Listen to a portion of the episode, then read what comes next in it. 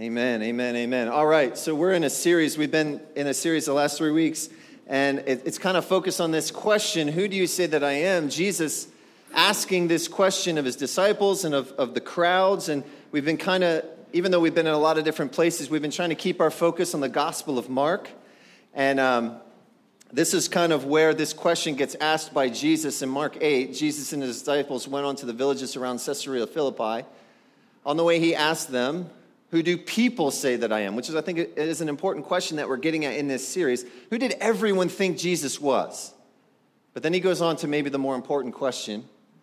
They replied, Some say John the Baptist, others say Elijah, and still others one of the prophets. But what about you? He asked. Who do you say that I am? Which is the, which is the ultimate question for us, right? And it makes it very personal. Who do we say that Jesus is?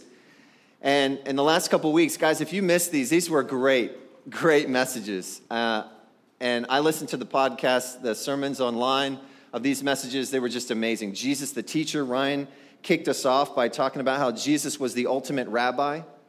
He was a rabbi different than the other rabbis. He broke expectations, he spoke with authority. He was in Capernaum speaking with authority.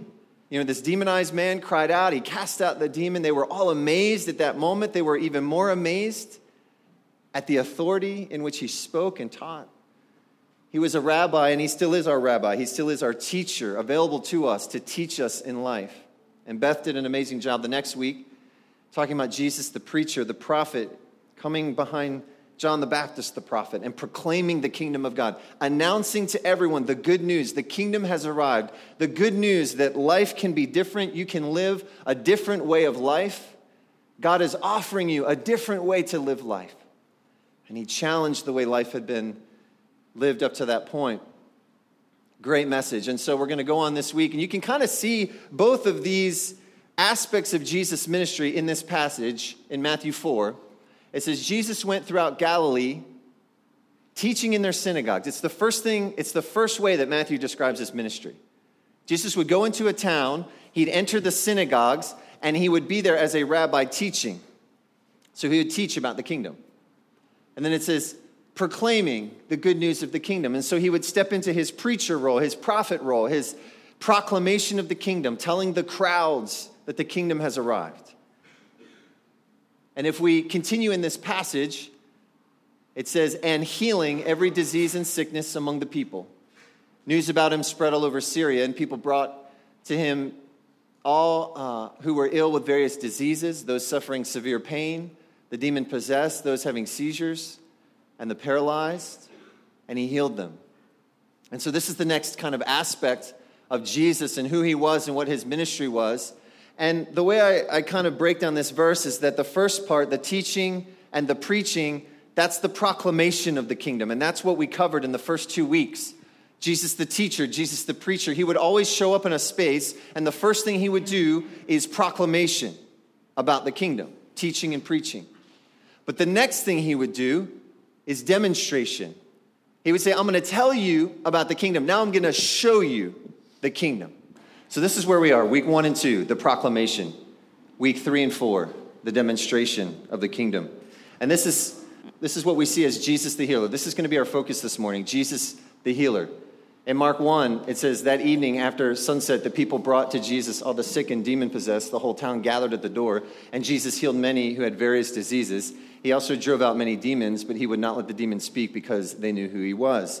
And so he would proclaim the kingdom, and then he would demonstrate the kingdom. And the way he would demonstrate the kingdom is that he would heal every disease and sickness, and he'd cast out demons. And what I think is funny, maybe funny isn't the right word, but the question is, who do you say that I am?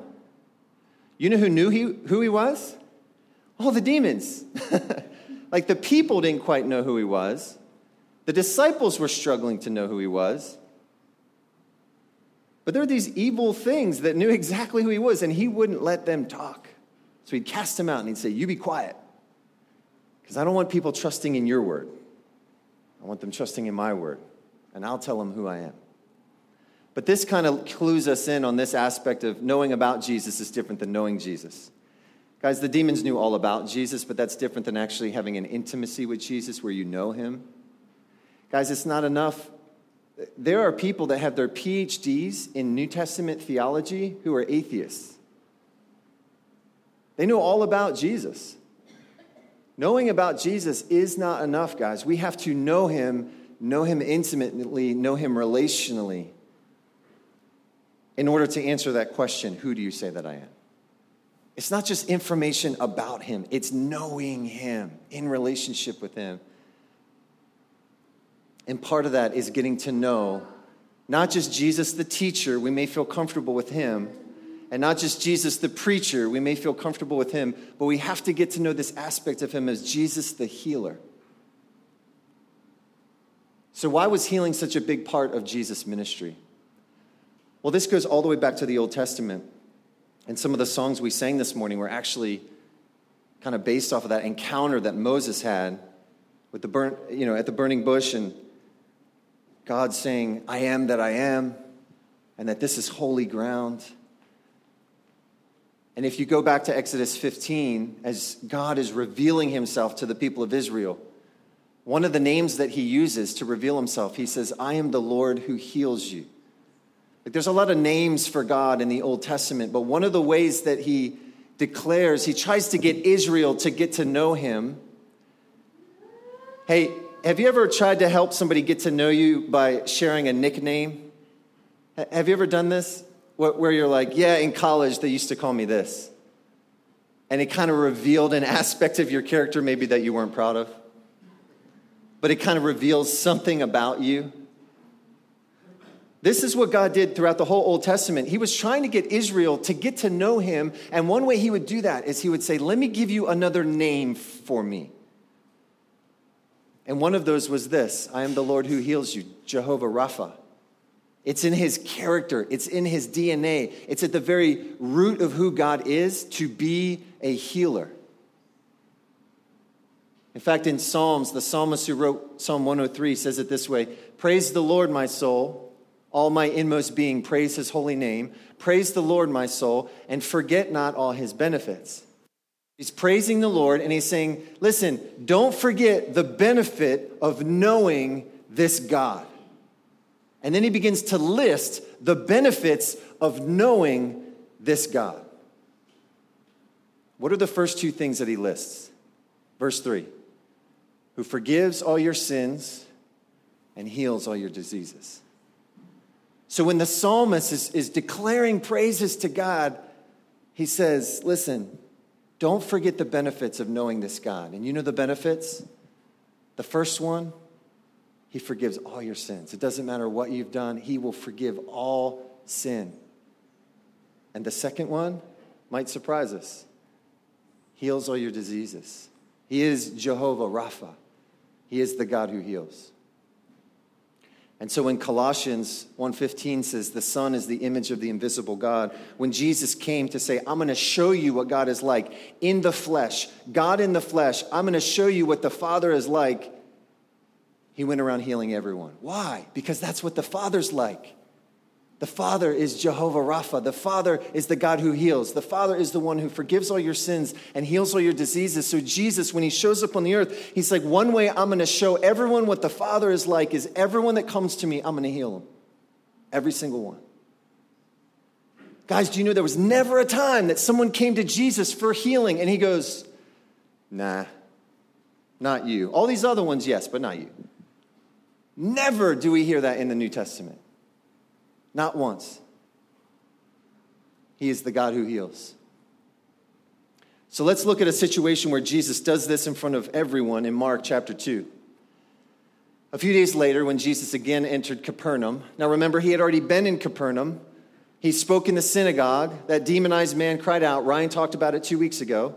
He cast out the demon. He, he healed people at Capernaum. Then he left. He went around Galilee doing ministry. Then he came back to Capernaum. Capernaum was kind of his home base. When Jesus again entered Capernaum, the people heard that he had come home.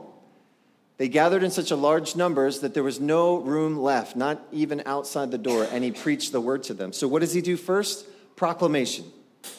There's this crowd. He's in a house. You can picture it in your mind. He's in this house, it's made of stone walls, and the room, the living room area, gets filled out with people.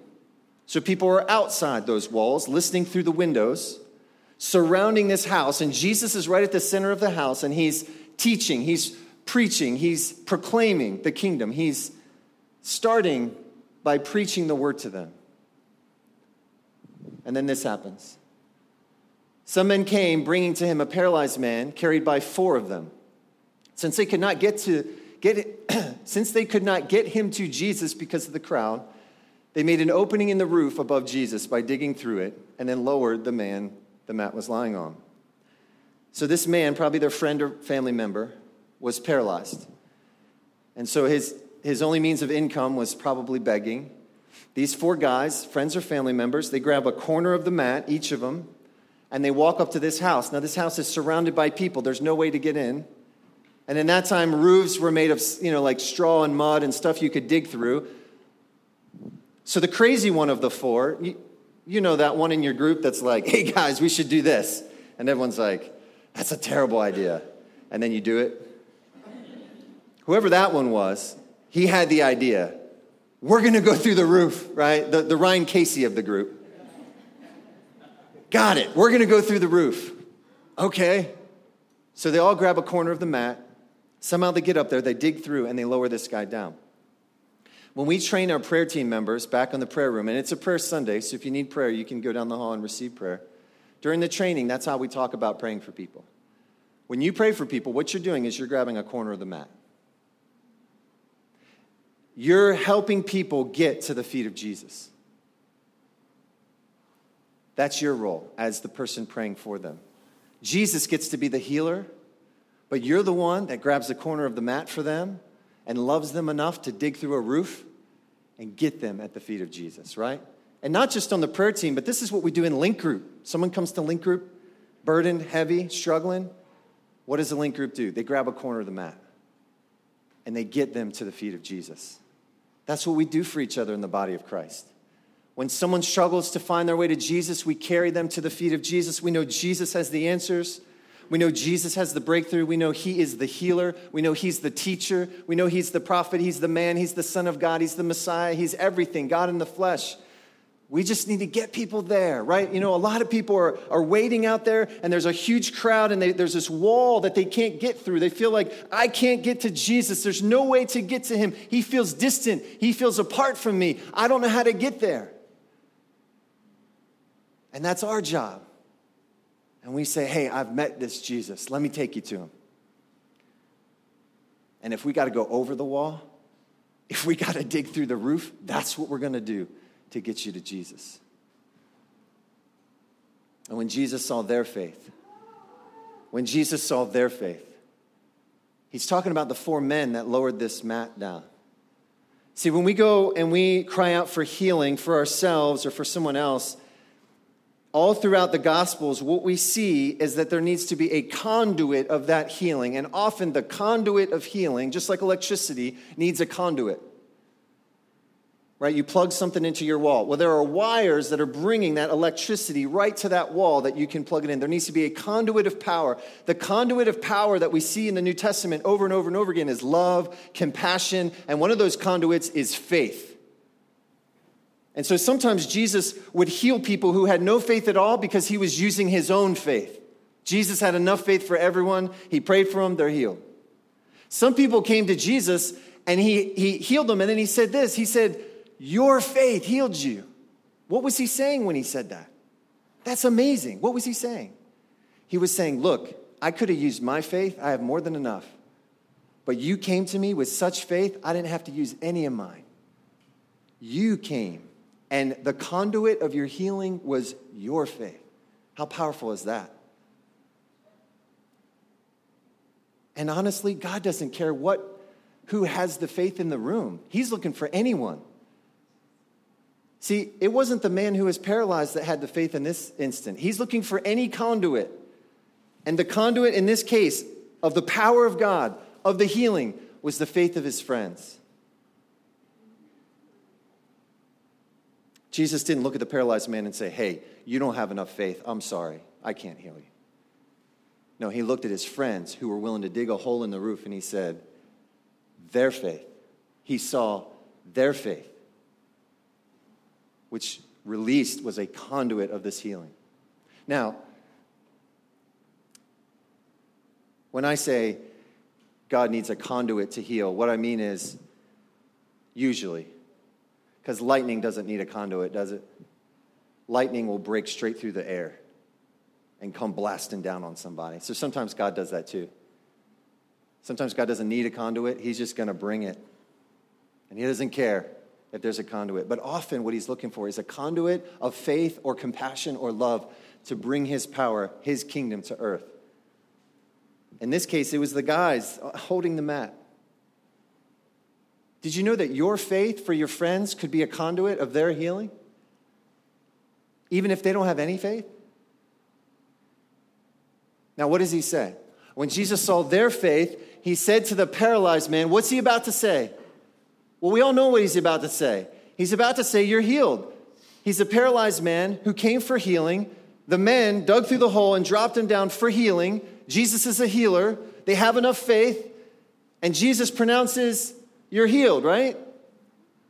Nope. That's not what he says. That's what everyone expected him to say. That's not at all what he says. When Jesus saw their faith, he said to the paralyzed man, Son, your sins are forgiven. Now, first of all, he says, Son. What is that? He's, he's a guy in his early 30s. Uh, this guy might have been older than him who was paralyzed. And he calls him son. Isn't that interesting? He's stepping into the authority of the Father. And he says, Your sins are forgiven. Guys, do you understand how offensive this is? I need this to sink in how offensive Jesus is. Let's stop pretending Jesus is a nice guy. Can we? Let me help you. Somebody comes through that door. They heard that Horizon prays for healing and that people have gotten healed at Horizon. Hallelujah. So they come in in a wheelchair and they wheel up to the front and they say, I'd like somebody to pray for, for my healing. Awesome. And then the first thing out of my mouth, I look down at him and I say, Hey, listen, man, awesome. I'm so glad you're here. Your sins are forgiven. Does that seem offensive to you? It should. Hey, man, I know you want healing, but listen, all that sin in your life, um, Jesus forgave it. Thanks for coming. What? This is deeply offensive to everyone in the room for a lot of reasons. The guy gets lowered down for healing, and the first thing out of Jesus' mouth is he's talking about his sins. Are you kidding me?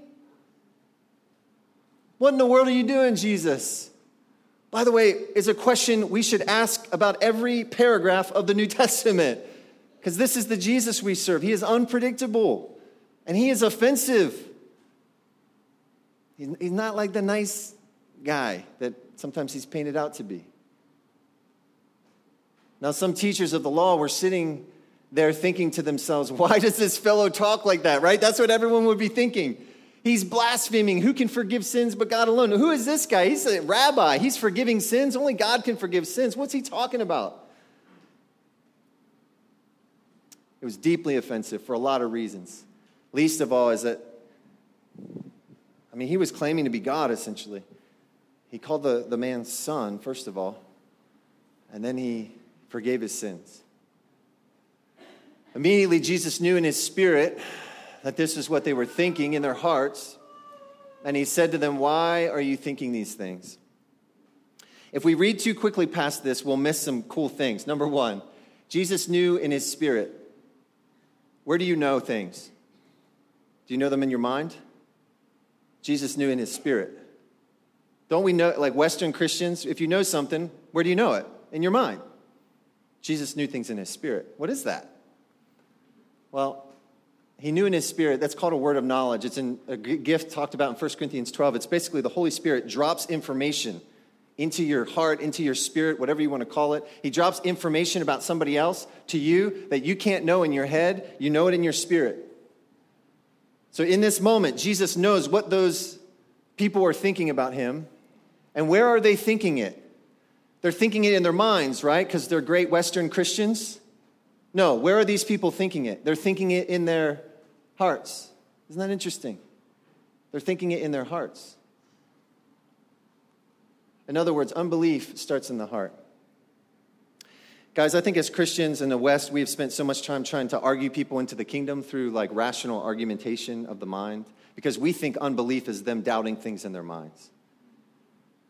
But Scripture doesn't say that. Scripture says when people are struggling with doubt, where they're struggling is in their heart. It's a heart issue, guys. We got to address the heart, not the mind. We think if we have enough like arguments, it's going to clear things up in their mind, and then it's going to be all good. I, I've done this, guys. I've spent hours, hours. Listen, I have a master's degree in theology. I have spent hours theologically laying things out for people that after days and days of conversation, they turn around and go, nah, I still don't believe any of that. Why? Because I was trying to convince their mind. The issue was their heart. Romans 10:9 says, "If you declare with your mouth Jesus is Lord and believe where in your mind?" This is how Western Christians have written this verse. If you believe in your mind, that's not what Scripture says. It says, if you believe in your heart that God raised him from the dead, you will be saved. For it is with your mind that you believe? Nope, it's with your heart that you believe and are justified. So listen, if you encounter something that hurts your heart, know there's a danger that it could affect your faith. Did you guys hear me on that? If you have a relational issue that damaged your heart, don't be surprised if now your faith starts to struggle. Why? Belief starts in the heart. And if something came at your heart, if something attacked your heart, if you got hurt, listen to me, if you got hurt in your heart, there's a potential danger there for unbelief to grow in that place, that wound in your heart. Hebrews 3:12 says, "See to it, brothers and sisters, that none of you has a sinful, unbelieving mind, nope, unbelieving heart that turns away from the living God." I got to get better at this, guys. We got to get better at this. We got to get better at addressing people's hearts. If you have a friend or family member that's dealing with, um, struggling with their faith, please don't try to argue them into the kingdom.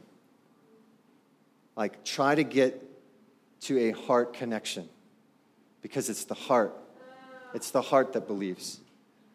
All right. So Jesus now explains to everyone why he didn't say you are healed, and instead he said your sins are forgiven. Why, Jesus? Why did you say this to this man? And here's his answer Which is easier, to say to this paralyzed man, Your sins are forgiven, or to say, Get up, take your mat, and walk. But I want you to know that the Son of Man has authority on earth to forgive sins. So he said to the man, I tell you, get up, take your mat, and go home. Jesus does this all out of order. When the guy drops in, he should have said, You're healed. And just when he's supposed to say, Your sins are forgiven, he says, Hey, man, take your mat, get up, and go home. He's, it's like backwards, like, Jesus, what are you doing? But I think he's trying to communicate a couple things to us this morning. Literally, that phrase, which is easier, and this is why, um, this is why that colon is there, because in the Greek it's which is with easier labor. In other words, he's not saying which is easier to say, he's saying which is easier for me to do. Do you get it? Which is with easier labor. And in other words, which is easier for me to do? To declare forgiven over this guy or to declare arise over this guy? But I want you to know that both are easy for me to do. Jesus looks at your life and he says, Listen, do you think it's hard for me to forgive you? It's not. It's easy. Right? Sometimes we feel like, man, we've sinned and it's like big, and gosh, how's God ever going to forgive me? Jesus is saying, Listen, is it easier for me to forgive you or to tell this man to get up? Some of us are cool. We get that we're forgiven, but we think, man, God, it's impossible for God to, to heal a paralyzed man. And it's not. It's just as easy for him to do both. It's just as easy. God's words have creative and recreative power. So when God speaks the word forgiven over your life, you're forgiven. When God speaks the word healing over your body, it's healed. His words go out and they have creative and recreative power. When he spoke in Genesis, he brought the world into existence by his word. He spoke and it was creative. When he called Lazarus out of the tomb, he said, Come on out, Lazarus. And Lazarus rose from the dead. His words have creative power. Guys, it's not harder for Jesus to heal the body than it is to heal the heart, and it's not harder for him to heal the heart than it is to heal the body. Which is harder for you to believe? Like some of you may have great faith that he can heal the body, but you, you're struggling to believe he can heal someone's heart. that they could change on the inside. Or maybe some of you believe that he can heal the heart. You've experienced him heal your heart, but you have struggled to believe he'll actually heal the body. And in this scene, Jesus is like, both are easy. One is not more difficult for me than the other. And they knew he could heal the body. They had seen him do it before in Capernaum, but they didn't yet realize he could heal the soul and the spirit. So, which is the greater miracle? Which is the greater miracle? That you got forgiven of your sins? Or that he can tell a person who's paralyzed to get up and walk? Both. You see what I'm saying? Both are amazing that you can be washed clean on the inside, that you could be healed in your heart is an amazing miracle of God. And we can be healed in our body. The evidence that Jesus has authority to forgive sins is that the paralyzed man was miraculously healed. I think that's phenomenal. The evidence that the man was healed in his heart is that his body was healed. That, that's, I think what that's saying is that inner healing and physical healing are intimately connected. Like they're so connected that you can't separate the two. In our Western mindset, we want to say inner healing, healing of the heart is over here, completely disconnected from medicine and the healing of the body over here. And Jesus is like, no, they are so interwoven that you can't separate the two. Inner healing and physical healing are connected. This is us, guys body, soul, and spirit. And our soul is made up of the mind, will, and emotions. And we are somewhere in the middle. We're a whole self, but we have all these parts to us. And do you know that they all overlap? If something is going on with your heart, it could affect your body. If something is going on with your body, it could affect your heart. It, you know this, right? Something goes on in your relationships and you can't sleep at night. Well, that's interesting. Something in my heart's going on and my body reacts weird. I can't sleep. That's so strange. It's not strange. There's an overlap between your body and your spirit and your soul that this separation has to stop. And we have to know that Jesus really wants to deal with the whole person. 1 Thessalonians 5 3 says this May God Himself, the God of peace, sanctify you through and through. What does it mean to sanctify you through and through? To cleanse you through and through. May your whole spirit, soul, and body, spirit, soul, and body, all of you, be kept blameless at the coming of our Lord Jesus Christ. And so, sometimes physical healing leads to inner healing. Guys, sometimes people deal with physical trauma, physical illness, maybe chronic pain, and they deal with it for so long that God heals their chronic pain and something happens inside of them. If any of you deal with chronic pain, you know that sometimes it can lead to despair and depression.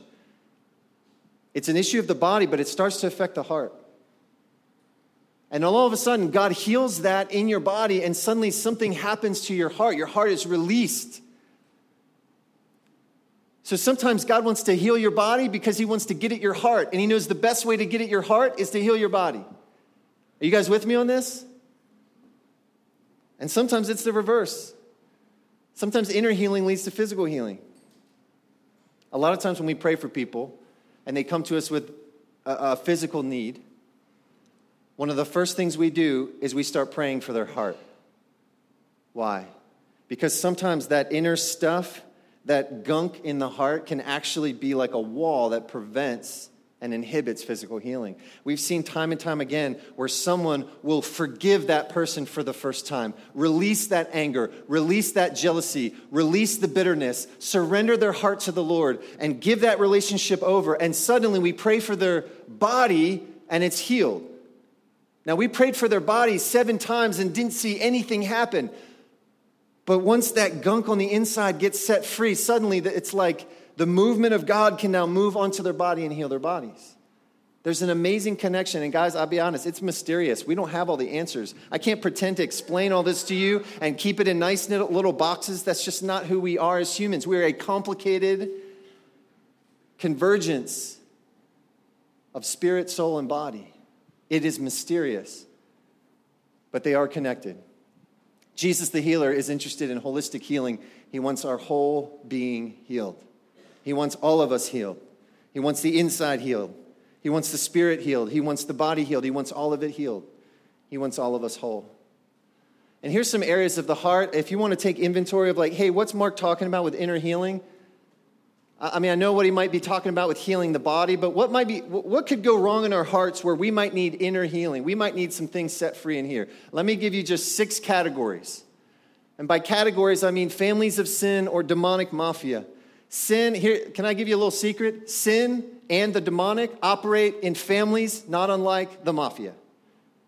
They operate in gangs. And if you can imagine a city where this mob boss has this area of the city and this mob boss has this area of the city, can you picture it? That's your heart. That's the territory, your inner self, that's the territory. And sin and the demonic function in families.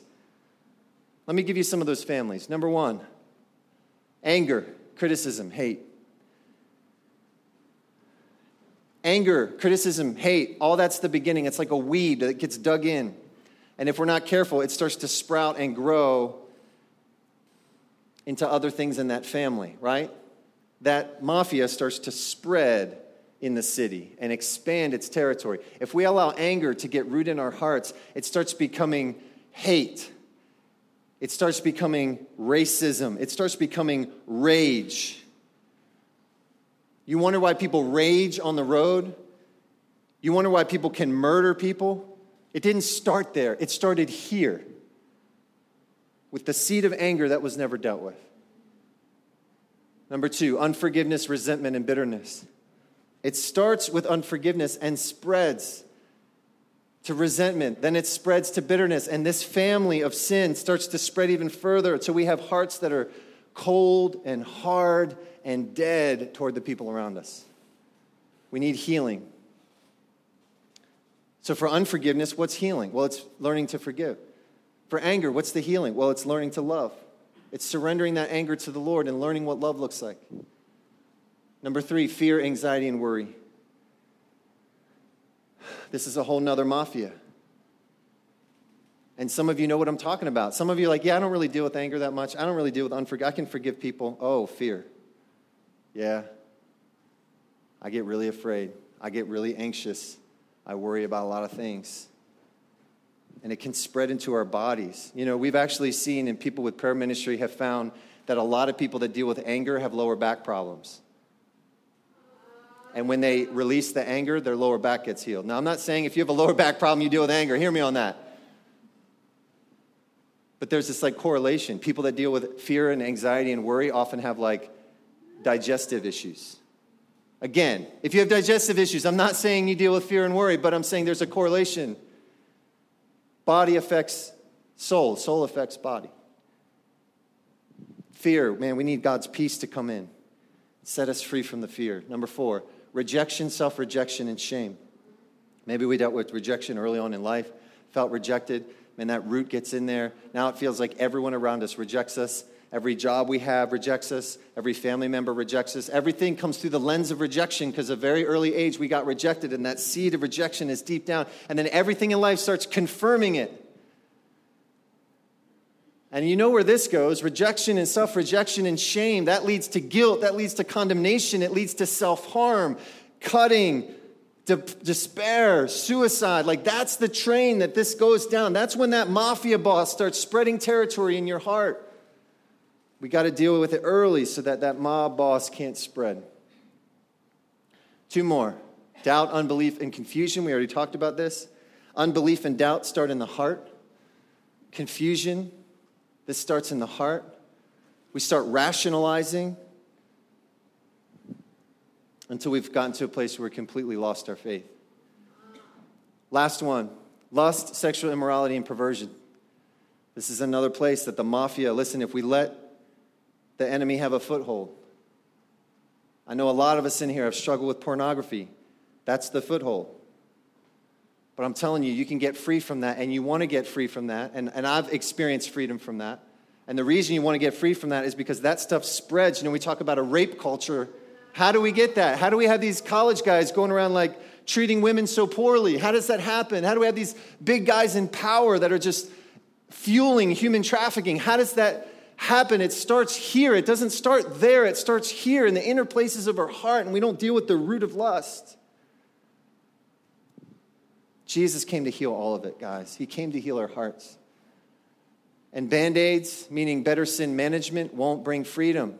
We can't just band aid this stuff and think it's going to go away. Listen, Jesus didn't want you to manage your sin better. He wanted the sin in your heart to die, and then he wanted to resurrect something new in its place.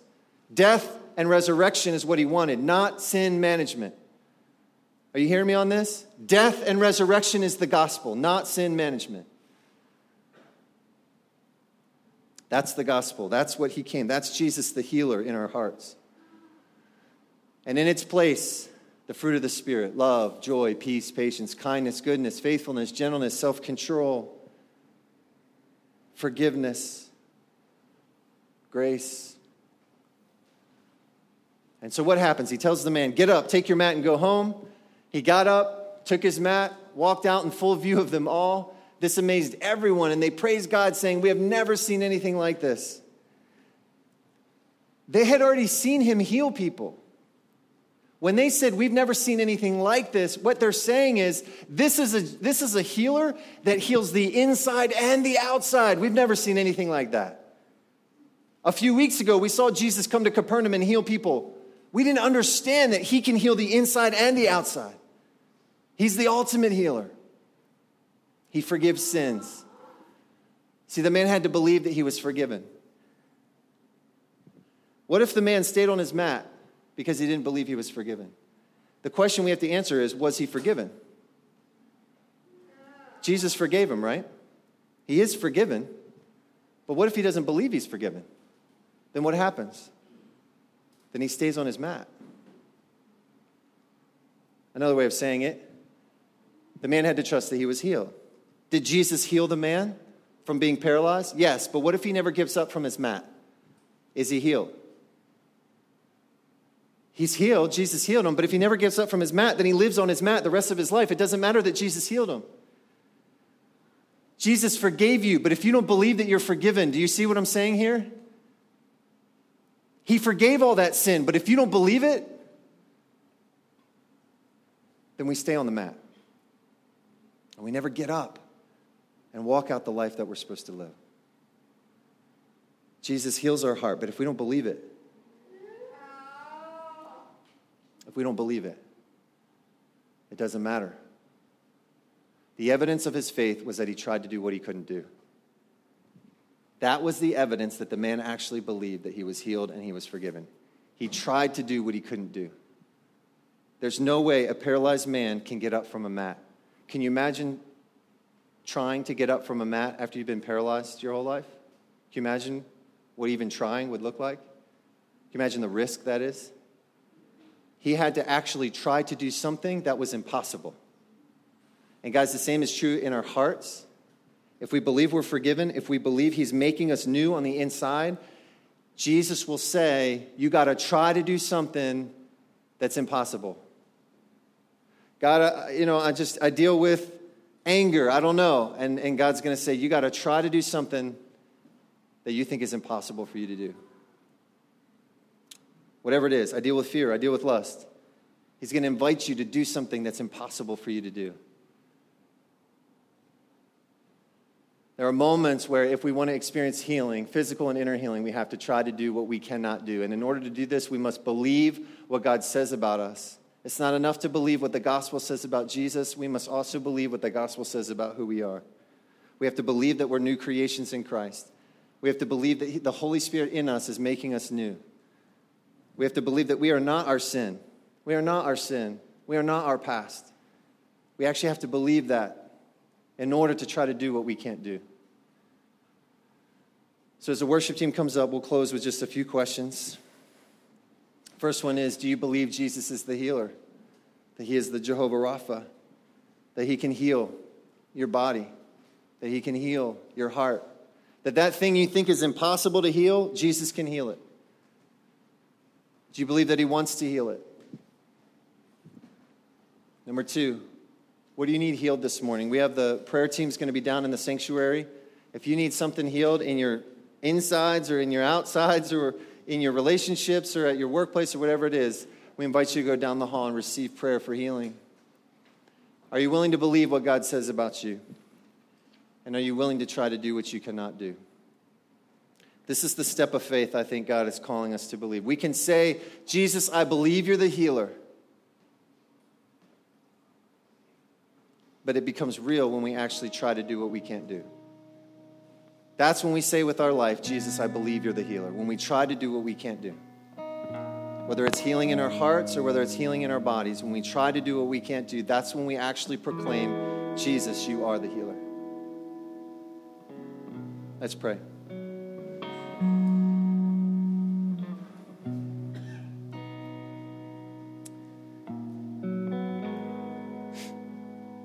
Jesus, we, we so need your help here. We see from your word that you are the healer, that you healed bodies, that you healed souls, that you healed spirits, you healed hearts, you forgave sin. And this morning we say, We believe, help us with our unbelief. We believe, Lord, help us with our unbelief. We believe you heal bodies. Help us with our unbelief. We believe you heal hearts. Help us with our unbelief.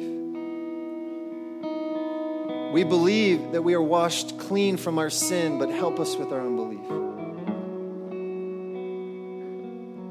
And for anyone in here that needs healing, Lord, I just pray right now, Holy Spirit, that you'd come to the deep places of their heart, any broken place in their heart, Lord, that you'd just come and bring healing even now that you'd begin to mend the wound, that deep wound, even now. And in their bodies, Lord, if people are struggling in their bodies and need healing in their bodies, Lord, I just pray for healing right now in Jesus' name. We declare, Jesus, you are the healer of bodies. Just release your healing now in Jesus' name and ask you to just bring healing to the, the broken places of our body. Thank you, Lord. Thank you, Lord. We receive it in Jesus' name.